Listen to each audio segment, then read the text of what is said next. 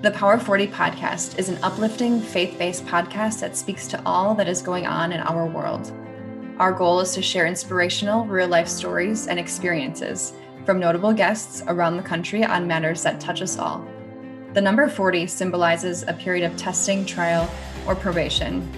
We all experience trying times in our lives, but it's what comes from these times that make us who we are. As we depict periods of people's lives, where the idea of the number 40 is played out, we will learn the goodness that comes from perseverance, determination, and belief. I'm your host, Danica Tramberg, joined today by founder of A Doll Like Me, Amy. Thanks so much for joining me. Oh, thank you for having me. So, how, why was A Doll Like Me originated? So, I always joke that A Doll Like Me probably started when I was like six years old. like in my mind, this is if I could have had the perfect idea for a job, this would be it. Um, so I've always loved dolls, and my mom taught me how to sew very early. And so it wasn't something actually that I really, I, I mean, I'm joking aside, I, I, I didn't ever go into this thinking, hey, you know what, I'm going to start a nonprofit of dolls. Um, and I think that you know it, it, it actually speaks to kind of what the the vein of your program is, and it's kind of um, taking a leap of faith. I think that that's trusting that that that you have a skill set, and and and I have this belief that we're obligated to use our skill set to make things better for someone else, um, and it's trusting that that's enough, and then going forward. And so a doll like me has become something that I never imagined. Um, it started with the simple concept that I believe kids should see themselves in the face of a doll. And it doesn't matter, you know, what your skin color is, what your medical difference is, whatever it is, you should be able to look into the face of a doll and see your own. That's amazing. I love that. And so you're hand making all of these? Is that right? I am. So wow. actually, I, am not going to ever turn around this camera because I'm in a new location today, and this yeah. is actually my work table. And so there are doll clothes behind this. There's you know pens, my sewing machines here. Um, it's like an explosion of of craft supplies. And so yeah, I, I literally sit at my dining room table and make each doll by hand. That's incredible. So you're definitely using your gifts and skills for the good in this world. What is, you know, to you, like what is inclusivity and why, you know, how did you wrap this, you know, big idea into something so simple, utilizing your talents and make it what it is? Okay, we have 30 minutes to answer that question. That's a loaded question. Um, so before before having kids and staying home with the kids, I, I was actually a, um, a pediatric oncology social worker, and so this was my oldest is 17, and so this was a while back, and it was kind of on the cusp of dolls that looked like kids, right? Um, it was kind of right around the time American Girl was taking off. And for kids to see their skin tone represented in a doll w- was remarkable. Um, the kids that I worked with had the added piece of a medical condition. And so a lot of them didn't have hair, a lot of them had medical devices. Um, and when you're doing, so I, I did social work, and when, when you are doing play therapy with a child in a hospital setting, dolls are really important for that therapy. Um, and it's so unrealistic to put, for example, a blonde, long haired doll in the lap of, let's say, an African American boy and say, hey, pretend that this is you. This is the procedures they're going to do. It's, it's, it's such a bad fit, right? And at that time, I thought, gosh, we're not doing a very good job of representing the kids that love these toys. Um, but then it wasn't until several years later that I was just sewing dolls just for fun. And, and my idea was to have racially inclusive dolls that were cloth.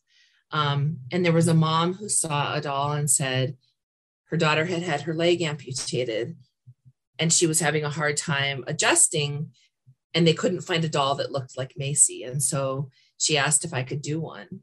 Um, and I mean, it, it's it's a funny thing to say, but it, it's the absolute truth that in social media, kind of spread like wildfire about with this doll, and in two months I had over 200 doll orders, and it was only for dolls with limb differences.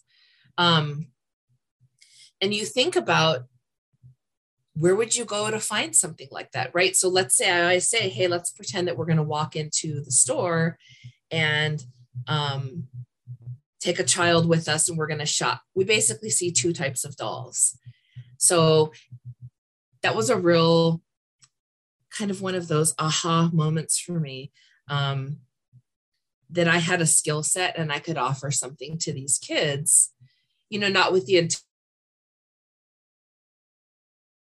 of I'm, I can do something to make this a little bit better for them, right? Inclusivity is yourself in the places that matter. And for a lot of the kids that I make dolls for, they don't see themselves in movies and advertisements. And now, granted, that's changing.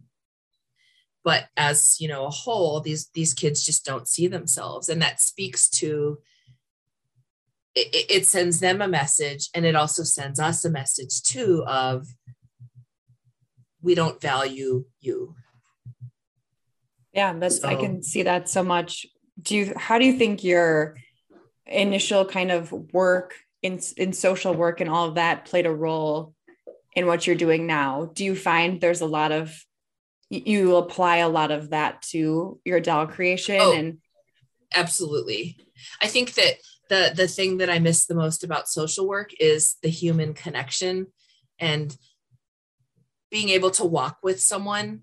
And I think that that's um,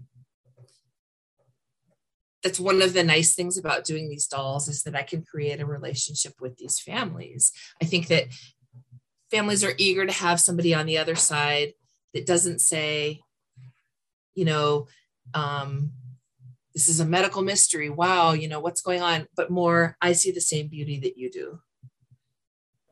When it comes to relationships with your doll making, have you had the opportunity to meet a lot of these mm-hmm. youth?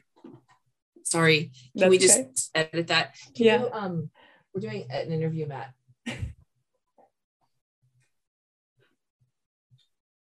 my husband just came home. That's okay. Sorry about that. That's okay. Um, what I was going to say was just when it comes to um, relationships that we're talking about, have you had the opportunity to meet a lot of these youth that have received your dolls? So, okay, I figured that I've made easily, I mean, over 400 dolls, and I have never actually seen a child in person get a doll before.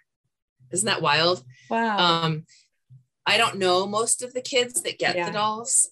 And through social media, you know, we connect and we stay in touch so that I've been able to stay in touch with the families mm-hmm. afterwards.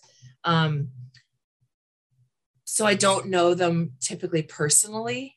It's kind of a wild thing. Um, so I have, I think I've met maybe I mean, I can count on one hand how many kids I've met who actually have a doll. It's wild.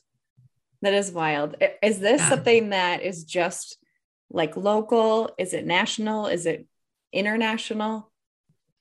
So, okay, so very short. So, I, I told you that the first dolls that I did were just dolls with limb differences. Um, and, you know, Facebook is everywhere. And it very quickly spread, you know, out of the US um, and people in other countries were like, hey, is this something that we can do? Um, and so shortly after I did that, I remember a mom reaching out and she had adopted a little girl who was Chinese with albinism. So she had Chinese features, but white hair and blue eyes and very pale skin. And so she said, Is that something that you could do? And it was then that I realized I mean, there's a shortage of dolls that represent kids globally you know anywhere you go we're all seeing basically the same type of doll. Um, and so they've gone i mean to south africa and egypt and obviously canada and england are, are pretty common. Um, australia So they go more places than I've actually been. I love that. Well, that's and I really would say cool. that, and it's funny because I would say at least every like fourth doll goes out of the country. That's incredible because you Yeah. are, you know, right here and yet your impact spreads vastly beyond where where you can physically even reach, which is incredible. Shortly after I started making the limb difference dolls, then um, I got requests for albinism, um, you know, birthmarks or burns, um, pretty much anything that you can imagine that you can't see in the aisles at at a, a toy store. Um, and like I said, they come from all over the world because this tends to be kind of a global problem. Is difference is not represented, um, and and these are just these are kids that don't see themselves in the places that matter. Toy the toy world being probably the most important. I was gonna say, I guess like toys, I think that's a big part. Are there other areas you see that it's a problem or like how as someone who maybe can't sew dolls or you know doesn't have that ability or skill, how can someone make an impact in this area of inclusivity uh, in a different way? so i think that that you know social media is incredibly powerful. And i think that when you know whether it's a manufacturer whether it's a media company whether it's advertising when they hear your voice that represents a lot of people. Um, and they i mean i think that as consumers we have a right to demand what we want. And so you know when a toy company for example does come out with a doll you know that maybe isn't mainstream or it's not something you've seen before. And in fact this is funny because i just told i have a six year old and i just said her to her you got to buy those dolls. You've got to buy the dolls that um you know maybe don't have the same skin color as you because you have to tell the manufacturers that that's important to you. Um, i think that when you know we've been seeing more and more um, kids for example with a limb difference in advertising you know tell them that that's what you like because that's how it's driven. It's it's consumer driven. And i think the more we make that a part of our narrative the less alarming you know differences will be right? It will be as Yeah. matter of fact as you know you have brown hair and he's in a wheelchair um, i think that that we make the mistake a lot of times in assuming that the story needs to be about inclusivity. You know that, that if if it's a child for example with um, a limb difference the story is typically about that child with a limb difference. It's not wow that kid is part of the story and guess what? For you know he happens to have a limb difference. It, it is the story when it maybe shouldn't be. Um, but i think that consumers have so much power in demanding what they want. And i think that you've got to reward and that doesn't you know that doesn't just refer to toys. I mean reward the companies that you see doing something that fulfills a social mission that's important to you.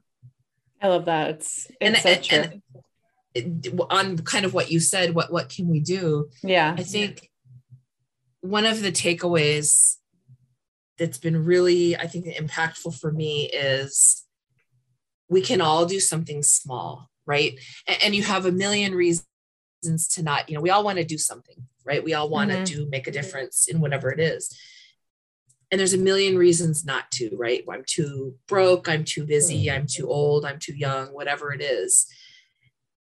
But we all have the capability to do something, and we all bring you know our gifts or our skill set to the table and we all offer something and it doesn't have to be i mean look at the, this is a very small thing that happens to become big.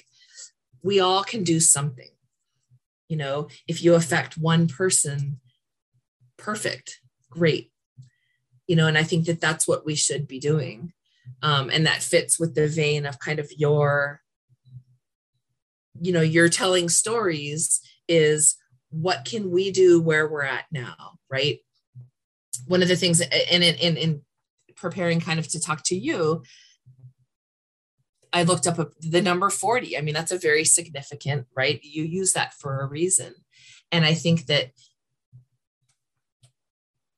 we need to decide I'm going to do something and that it, you know 40 days is roughly a month. That's when you create a new habit what are you going to do so that it becomes a part of your daily life? And i think that that's you know the, a doll like me is it, it speaks to what happens when you take a leap of faith. And i remember when this kind of first kicked off um, i remember i said to my mom this is a little bit scary in terms of what's happening to this very quickly but i'm going to have the faith that it's going to go the way it's supposed to. And i think once you make that decision i'm going to just let this happen. Amazing things will happen you know um, and, and trusting that you're enough right? Um, and i think that that's so important and i and i think we underestimate the power of one. Yeah, I think that's so true. And like you're saying, how you are enough and you can figure it out. And I think things come to you in the right time, in the right season. And sometimes you, if only you could watch your life in reverse and be like, oh, this is why, you know, these things had to happen for something greater to come from this. And I think that's so much of your story. And um, it's also so true. I think how you um, just mentioned like things that we can do and how we all are using our gifts and talents. And you have a really unique partnership too with a, a company who helps promote the inclusive message um, and narrative that you share. Can you share more about that partnership? I believe the company is like Illumino. Is that it? Illumino, yeah. So um, when it's it's a funny so I, I, actually didn't have a website for the longest time. It was kind of one of those things that I kept it, things with a doll like me happen like, oh, I have to do this. You know, I have to get a trademark. I have to get and it, and because it, it, happens very quickly.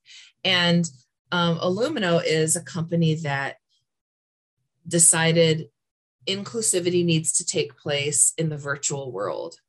You know that that's because social media and um, you know computers everybody has or most you know people have access to one right? And um but there's a number of people who let's say that you um, are blind but you still want to access what's on social media. Um, illumino makes that happen. And so they offered to help me design a website that would be inclusive. And it's one of those things that I think that that companies and particularly nonprofits, you know, you say you want to be inclusive, you want to represent everyone. What does that actually look like? And for me, it was for the website, it was making it user friendly for whoever's going to use it. Because those are the same people that I serve, right? Would be hypocritical to not make it accessible for the kids that, you know, that I'm helping. Um, and so Illumino does that. Um, and I love that. You know, that they have a great, um, it's hard to even explain it. We kind of have a synergy in what we do. We do it in very different worlds, but they've helped me make things accessible. I mean, that's that's a big deal. And I think that um, several of the companies that I have worked with aren't accessible to everyone. And that's probably one of the biggest places for adults where we need to start. And so, um, and then as a flip, you know, as, as an added bonus, they donate to a doll like me for every client that they pick up, which is really cool because then they help me fund dolls. So it's a really neat uh, partnership that I have with them. I mean, I, I can't say enough good things. And I think that it's companies like that that push this to the next step, right? A lot of companies say, oh, we want to be inclusive. We're trying to be inclusive.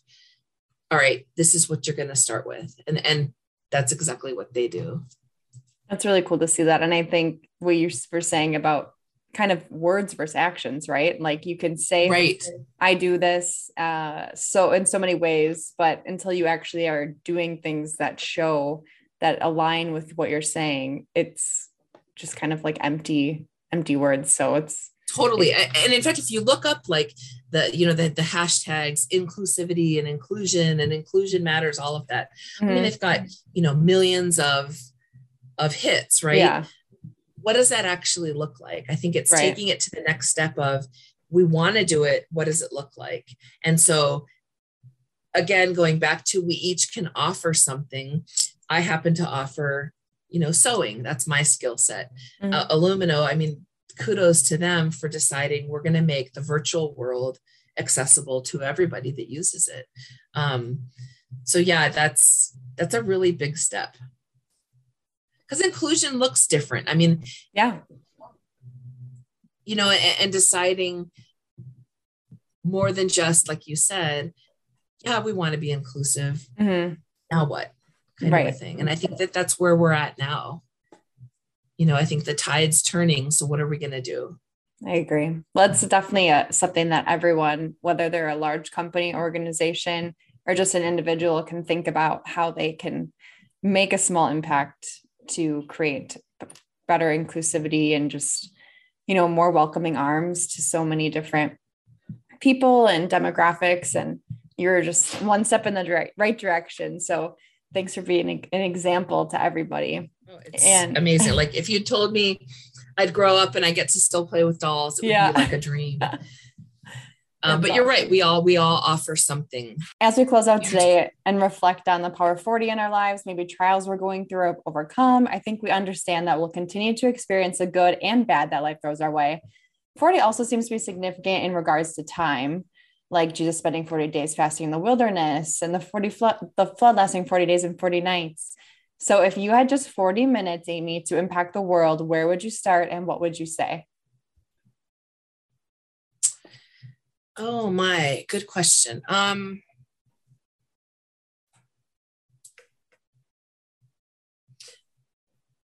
I think that in my my own corner of the world this is this is what you know this is what i'm doing i think I think I happen to be reaching, um, you know, the littlest members of our global community. Mm-hmm. And I think if we want to follow through with, you know, giving kids the tools to cope and we want to teach them that, that, you know, self-esteem is really important. Um, we have to be inclusive we have to teach them that we all have a place and we're all invited to the table. Um,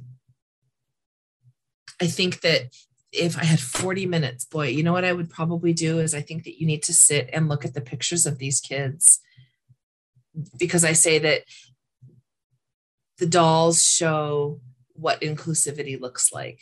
You know, a child getting one that's what inclusion looks like. And I think that we could spend 40 minutes looking at all of these pictures of kids feeling included, you know, feeling like, um, feeling beautiful, right? I think that when parents reach out to me, what they want is for somebody on the other end to see the same beauty that they do.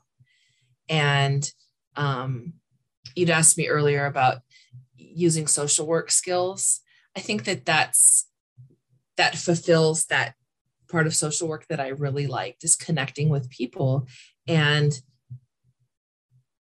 being able to offer them something that maybe will make life a little bit easier or maybe make life a little bit better. Um, so I think that in 40 minutes, I think that looking at these kids could really impact a lot of people. For more information on the Power 40 podcast, visit powerofhumans.com. Also, stream the podcast on your preferred streaming service.